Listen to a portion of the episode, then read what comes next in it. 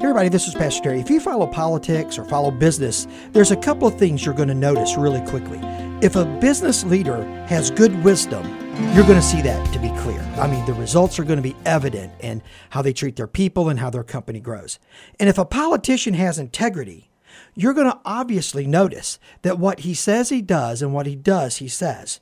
And that is so very important if you're going to walk through this life well. In Proverbs chapter 2 verse 7, Solomon says this, "Now he stores up sound wisdom for the upright," talking about God, "and he is a shield to those who walk in integrity."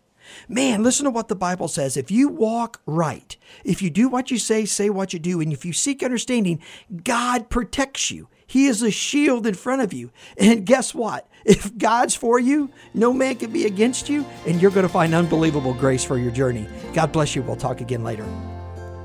Thank you so much for listening to this edition of the Grace for Your Journey podcast. I pray that it has been a blessing and an encouragement to you.